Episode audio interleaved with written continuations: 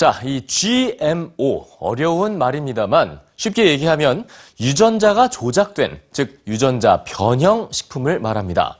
이 GMO에 대한 논란이 끊이질 않는 가운데 이제 유전자 조작은 인간의 영역으로 넘어왔습니다.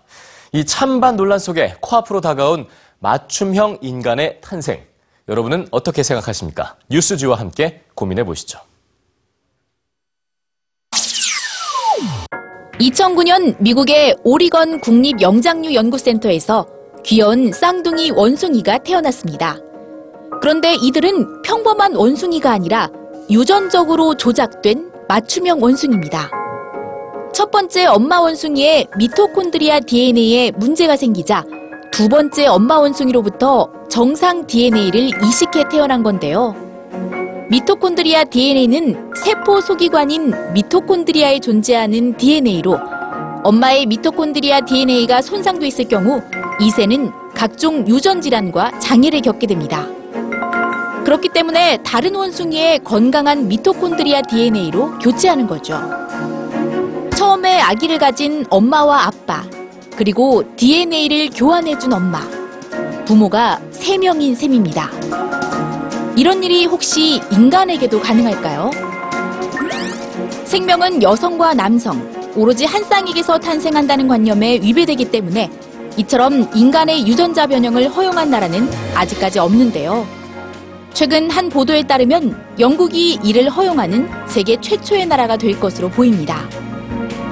영국의 샤론 버나디 씨는 자신의 미토콘드리아 DNA 혈함을 이어받아 희귀 질병을 앓던 7명의 자녀들을 모두 잃었습니다. 지난 4일 영국 하원이 그녀와 같은 부모를 위해 일명 새 부모법을 통과시키며 아이가 부모 외에 다른 사람으로부터 유전자를 받는 것을 합법화했는데요. 태어날 아기가 물려받게 될 희귀 질환을 사전에 제거함으로써 연간 150쌍 정도 되는 부모들이 유전 질환의 고통에서 벗어날 수 있을 것으로 보입니다. 하지만 이 꿈의 기술을 향한 우려의 목소리도 높습니다. 자칫 잘못되면 인간의 존엄성을 해칠 정도로 통제 불능 상태에 빠질 수 있다는 겁니다. 공상과학 영화 가타카의 주인공 빈센트는 키가 작고 눈이 나쁘며 심장병을 앓을 확률도 높습니다. 열성 유전자를 제거하지 않고 태어났기 때문인데요. 빈센트가 사는 세상은 자신처럼 부모의 사랑으로 태어난 보통의 사람들이 우수한 유전자만 골라 인공수정으로 태어난 이들에게 차별받는 곳으로 신분이 유전자에 의해 결정되는 사회입니다.